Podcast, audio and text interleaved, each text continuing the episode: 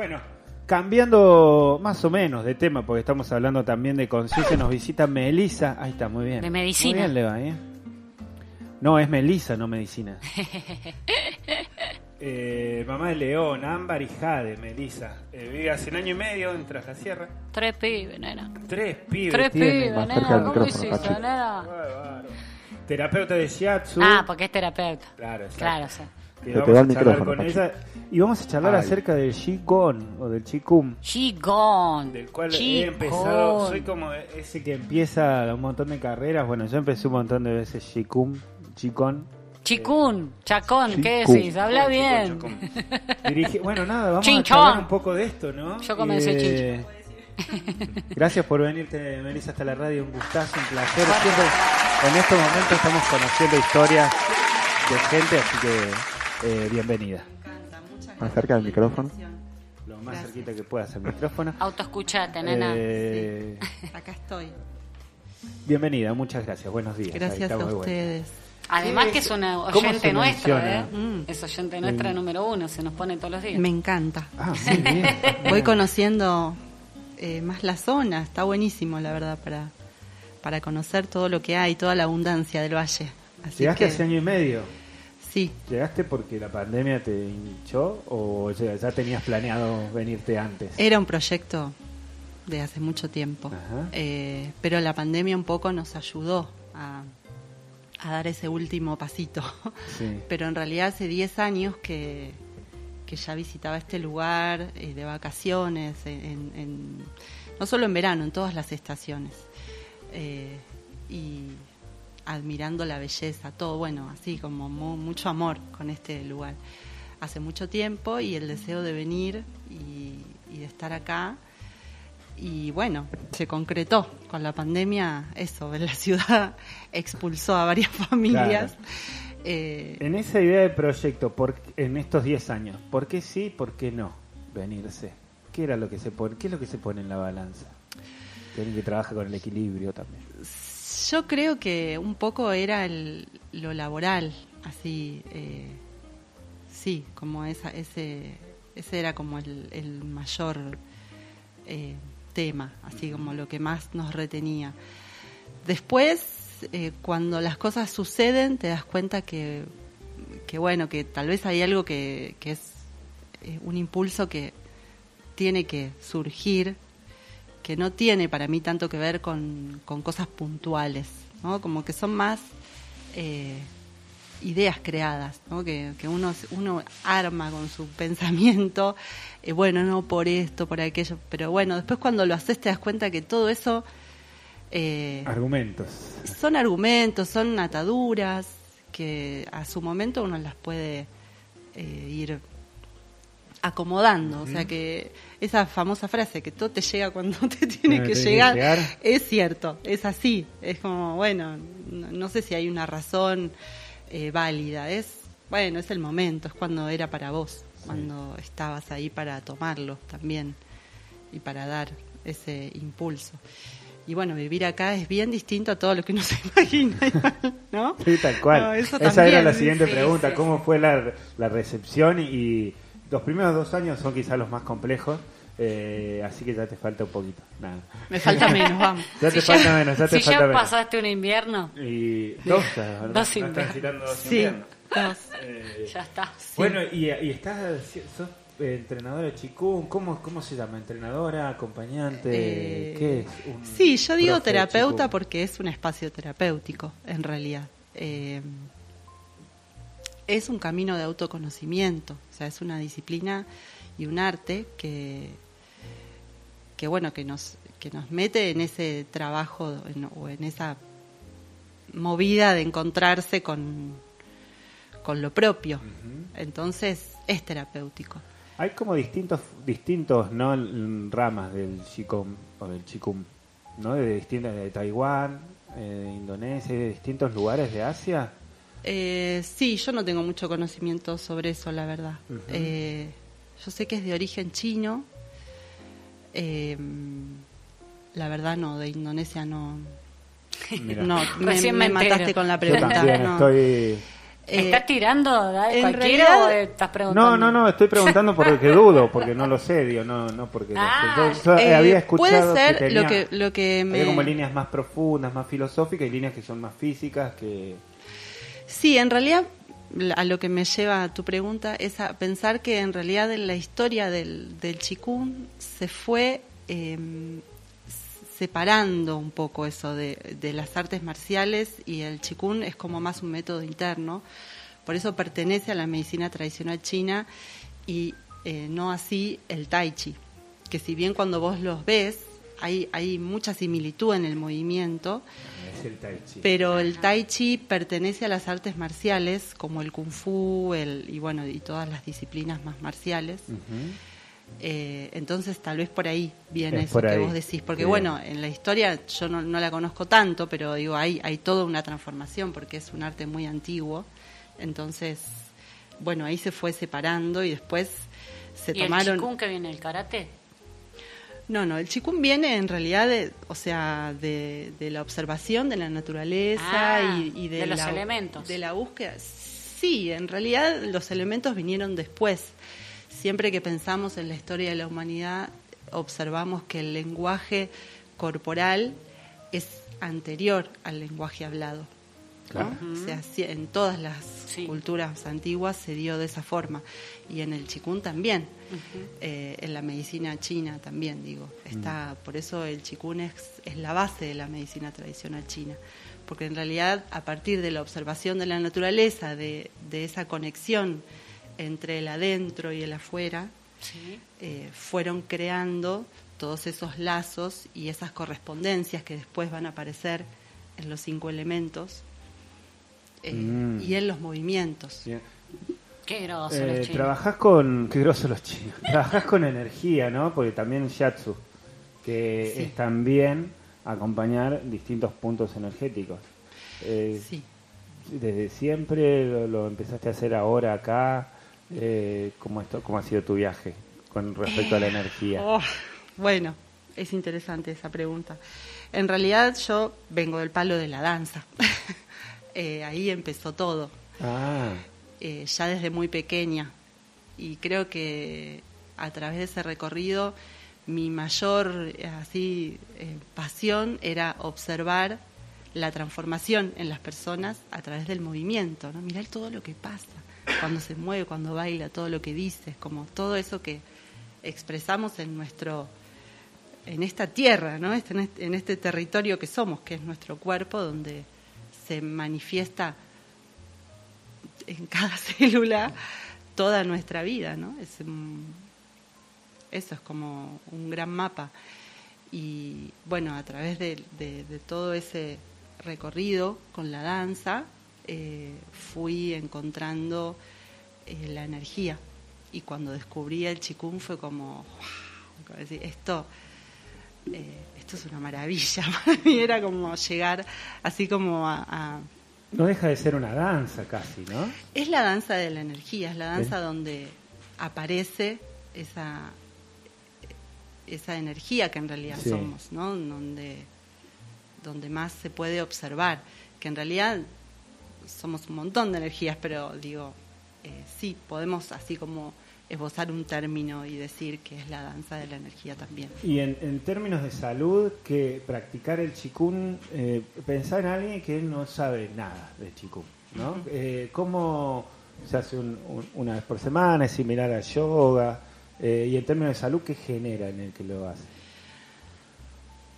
El- la continuidad siempre es, eh, como en todas las cosas que hacemos, cuanto más podemos profundizar, eh, bueno, más lo hacemos propio, ¿no? Entonces, Ujú. qué sé yo, una vez por semana a veces, eso es, para mí, lo mejor que podemos hacer es tomarlo como algo propio y cotidiano y no depender de una clase, sino poder tener esa herramienta para todas las situaciones de la vida. En realidad lo que lo que hacemos en Chikung es trabajar, o sea, si lo pensamos desde el término, es el trabajo con la energía, con las energías corporales, el trabajo con la energía en el cuerpo. Pero para llegar a eso eh, tenemos que alinear eh, el cuerpo desde una postura relajada correcta, eh, la mente, tenemos que trabajar o intentar buscar una mente lo más clara posible, una mente atenta pero no dispersa, eh, y la respiración, como ahí encontrar esa, esa alineación entre las tres cosas. Eh, una respiración abdominal también serena, consciente, y cuando podemos encontrar ese, ese hilo conductor entre estos tres aspectos, ahí vamos llegando a poder eh, realmente tener un manejo y un dominio de esta energía en nuestro cuerpo. No es que se da así, ¿no? Es Que requiere también de movimientos muy precisos, ¿no? O la precisión es... Los movimientos son bastante simples. Eh, yo digo que es la, es la simpleza lo que caracteriza al chikun. Eh, pero dentro de esa simpleza hay mucha potencia cuando vamos llegando ¿no? a, ese, a ese dominio. Como, eh, no, no, hay, o sea, no hay una complejidad en los movimientos, eso, o sea, son bastante simples. Pero también son un proceso, o sea, tienes Pero es esto. movimientos que van avanzando, escalando y que se repiten, o sea, no es o sea, primero trabajas con los brazos, después con las piernas, hay, hay como movimientos... Siempre trabajamos desde una unidad. la secuencia, hay como secuencia en los movimientos. Hay secuencias. Sí. Siempre trabajamos desde la unidad en el cuerpo, ¿no? Entonces no tratamos de no segmentar. Y cuando hacemos secuencias, eh, la idea es que estén, que puedan ser fluidas. A mí personalmente siempre me interesa más y también volviendo a esto de la danza, ¿no? que pueda aparecer la persona, que pueda aparecer lo que necesita expresar y, que pueda hablar su cuerpo de lo que está buscando en ese espacio. Entonces, a partir de ahí eh, empezamos. No me interesa tanto llegar a la secuencia y a que hagan eh, algo perfecto, ¿no? Es como, sí cuido que no se lastimen, entonces hay ciertas... Eh, ciertos lugares que podemos acomodar, sobre todo el eje entre el cielo y la tierra, que estén bien enraizados, que puedan colgar desde el cielo, bueno, eso, como para tener esa alineación y que la respiración también tenga espacio. Y desde ahí, todo, o sea, desde ahí... Vos que sos como la, guía, digamos, de, de, esta, de esta rutina, no sé cómo llamarlo, eh, vos te pones adelante y solamente decís, imítenme o, ese es el tai chi. ¿Me seguís con lo que te digo? Y sí, el tai chi va más por ahí, me ah. parece. Yo, la verdad es que hice tai chi bastante y siempre... ¿Y el profe el profe de Chikun en este caso cómo sería? ¿O el, mm, maestro? Hacemos en círculo, hacemos una ah, ronda. En círculo, ahí va. Y sí, Está bien, esa era mi pregunta, digo, ¿cómo era, cómo, cómo maneja, se manejaba el, digamos, el espacio? Si estás vos adelante y esto está, no, es en círculo. No, hacemos en círculo y yo empiezo y, y a veces eso, voy corrigiendo si veo que hay algunas cosas que pueden ser incómodas sobre todo, que pueden impedir que fluya el movimiento pero en general voy muy despacio, como que trato de esperar eso, que, que la persona se encuentre con la forma del chikung, que pueda expresar, que pueda fluir y encontrar eso, ¿no? Como lo que, lo que va sintiendo ahí, lo que percibe que se mueve y que se encuentre con eso, porque si enseguida vamos a, mira, acá, acá, acá, es como todo ese, ese orden que a veces desde afuera lo podemos ver, pero... El abrazo del árbol. Sí, pero tiene un montón de técnicas, es eso, hay un montón de técnicas, aunque los movimientos sean simples, pero corregir todo de una puede ser eh, eso, como demasiado. Y además también, volviendo a la idea del, cuerpo como territorio, yo creo que cuando hablamos de posturas y de, y de corregir eh, hábitos posturales, eh, estamos hablando de cosas que muchas veces están enquistadas con emociones muy fuertes, eh, que llevan muchos años de estar ahí, de permanecer en, cierta, en ciertos lugares, en ciertas formas, y que hay que dar un tiempo para que eso se mueva. Eh, y lo más lindo que puede pasar es que pueda surgir ese movimiento desde, desde el alumno, ¿no? Y no desde, desde afuera, que no mm. vaya yo ahí a querer meter mano, y, sino que haya realmente una conciencia de eso a través del movimiento y que se pueda desbloquear desde ahí. ¿Y en el shiatsu eh, pasa lo mismo, digamos, con los puntos energéticos? ¿Cómo se trabaja ahí? El shiatsu trabaja eh, con presión eh, desde los pulgares, en los puntos de acupuntura de la medicina el, tradicional. El otro día viste que la tenemos a Nancy Carrera, que es nuestra columnista sobre medicina china, y entonces nos decía que justamente el shiatsu este, es como las agujitas que ella utiliza en la medicina china, pero digital. ¿Apretás fuerte? No, no se trata de fuerza. En realidad es el. No es fuerza, es forma. ¿Te duele? No, no me duele para como los oyentes, ¿viste? Yo te hago todas las preguntas no, los oyentes. No, no duele. Bueno, hay puntos que duelen porque, bueno, porque tienen bloqueos, porque, ahí va. porque hay contracturas, pero la idea no es hacer doler, la idea es hacer fluir y no se usa fuerza, se usa el peso del cuerpo. Yo trabajo con, con el centro, con el dantien, con el jara, que es un término más japonés, pero bueno, que sirve para entender bien lo que es el centro raíz. Entonces la idea es desde ese centro eh, trabajar con el peso del cuerpo y llevar la energía, vamos, hacia, hacia ese lugar. Muy donde estoy trabajando. Entonces, no, fuerza no. Para mí es, es hermoso. Yo ahí encuentro una, eh, una enorme danza. No vas, a, no vas a tocar un punto, viste, como en, en el oso panda, en Kung Fu, Kung Fu Panda. Lo congela. no, no es que la, la, mantis estaba tic, toc, tic, tic. no, vos no haces eso. No. Ah, bueno, listo. No, porque los oyentes, viste, te están escuchando. La gente del valle te está escuchando y dice, voy ahí con esta eh. chica, me hace la, la gran Kung Fu Panda. No, chicos, paren. Bueno, yo tengo para ir cerrando también, agradecerte de vuelta la, la venida y todo para acá. No, por favor, gracias a ustedes. Y a charlar de esto. Es, nada, si nos puedes contar un poco, yo imaginaba que eh, el, silencio que se requiere para poder escuchar el cuerpo, ¿no? Como que hay un momento en donde uno necesita como entrar en cierta entrar en una digo entrar en, en un estado de silencio de escucha para, para uno mismo y si nos podías como contar eh, desde tu percepción y desde tu punto de vista cómo cómo es que el cuerpo habla no ¿Qué, cuando vos decís bueno hay que escuchar el cuerpo cuando cómo, habla el cuerpo desde, desde, desde tu punto de vista y desde tu rama de la, ciencia no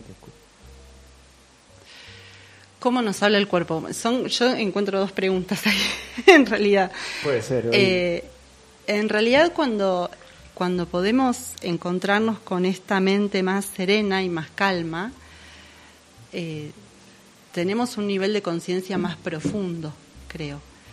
Entonces ahí eh, no estamos tironeados por las emociones, ¿no?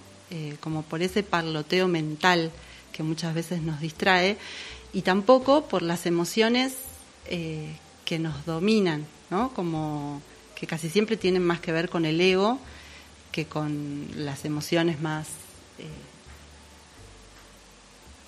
elevadas, por así decir, de la humanidad, ¿no? Eh, que son mucho más simples, como el amor, la felicidad. Yo creo que acceder a esas emociones, sin dudas, es el devenir humano. La excitocina. Y sí. Eh, entonces ahí cómo habla el cuerpo me parece que habla eh, mm, desde todas las redes que podemos eh, empezar a ver en esta unidad con el universo, ¿no? O sea, es como es otro lenguaje. O sea, no es tan eh, mi cuerpo desde el dolor, desde el sufrimiento, desde la limitación, sino un cuerpo que en realidad está conectado, que entiende su pertenencia a una unidad. Eh, eso, al cielo, a la tierra, a la naturaleza. Eh, entonces, el cuerpo ahí tiene otra forma de expresión. nos habla desde una conciencia más profunda y en ese aspecto, digo, es donde, bueno, otras emociones, ¿no? Como eh, eso, ¿no? No hay, no hay un no hay un cuerpo literal ahí eh, expresando eso como una limitación. O sea, es como desde la unidad, desde el desde la apertura y desde creo que sobre todo eso, una pertenencia a una unidad que ya nos eh, nos hace conscientes de alguna manera de nuestro cuerpo, pero llegamos más a entender que no somos ese cuerpo, ¿no? Que en realidad somos un espíritu, somos mucho más.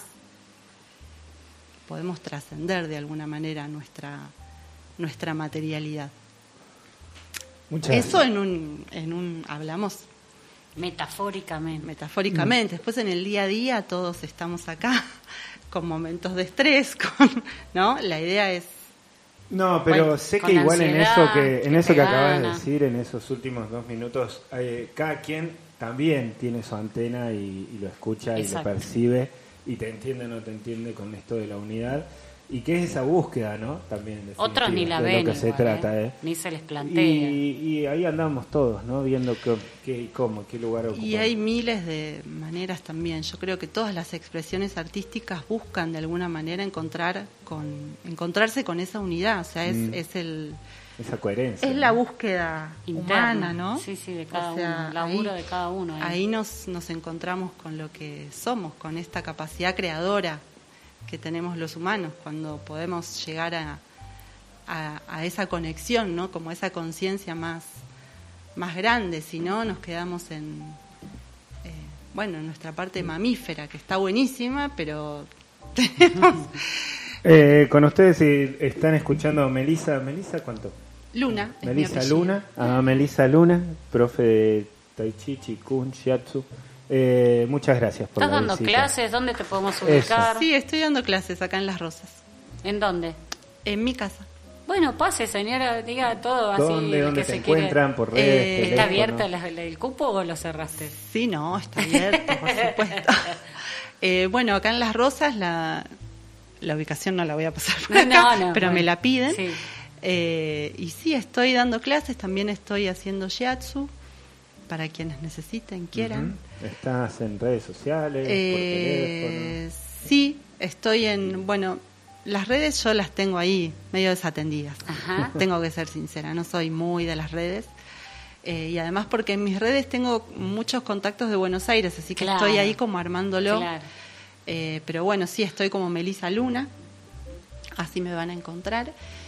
Y, bueno, eso de a poquito acá. ¿Y tu teléfono, si lo querés dar? Y mi teléfono lo doy, sí. Es eh, 11 60 28 8303. y puedo decir algo muy maravilloso de este libro, por si alguien, porque también entiendo que es difícil para el que quiere saber del chikun a veces con, lo que yo digo, con, lo, con una charla así cortita. Eh, y para el que quiera seguir investigando, hay un libro que yo recomiendo un montón de Gustavo Villar, que no ha sido mi maestro, pero sí lo conozco y es una persona muy, muy generosa. Em, y este libro se llama Mente de Agua, Mente de Fuego, y son apuntes de Tai Chi Chikung para el que quiera profundizar un poco más en eso, como en, en qué es, para qué sirve, eh, me encanta este libro porque desde una simpleza absoluta eh, puede eh, acompañar a cualquier persona que esté en un proceso de búsqueda, que no siempre es a través del cuerpo y de una disciplina física o, meditativa o como queramos llamarla, sino, no sé, para todo tipo de terapeutas, personas que acompañen desde algún lugar los procesos humanos. Así que me, nada, lo súper recomiendo, me lo traje. Mente de agua, mente de fuego. Sí. ¿no? y acá eh, también me, me, traía lo que vos decías, ¿no? Esta mente, esta mente más consciente, ¿no? Esta mente más acallada, bueno, es la mente de agua. Es la mente de agua. Ahí podemos profundizar un poco en ese concepto. Está me encantó. Me encantó. Bueno, muchísimas gracias del otro lado. Ahí, Melissa Luna, para todos ustedes. Un placer enorme. No, por favor. Muy buena entrevista, dice Nancy, te manda saludos y eh, María José también. Hacemos ahí un pequeño cortecito, escuchamos algo de música, algo de publi y cerramos esta hazaña de hoy.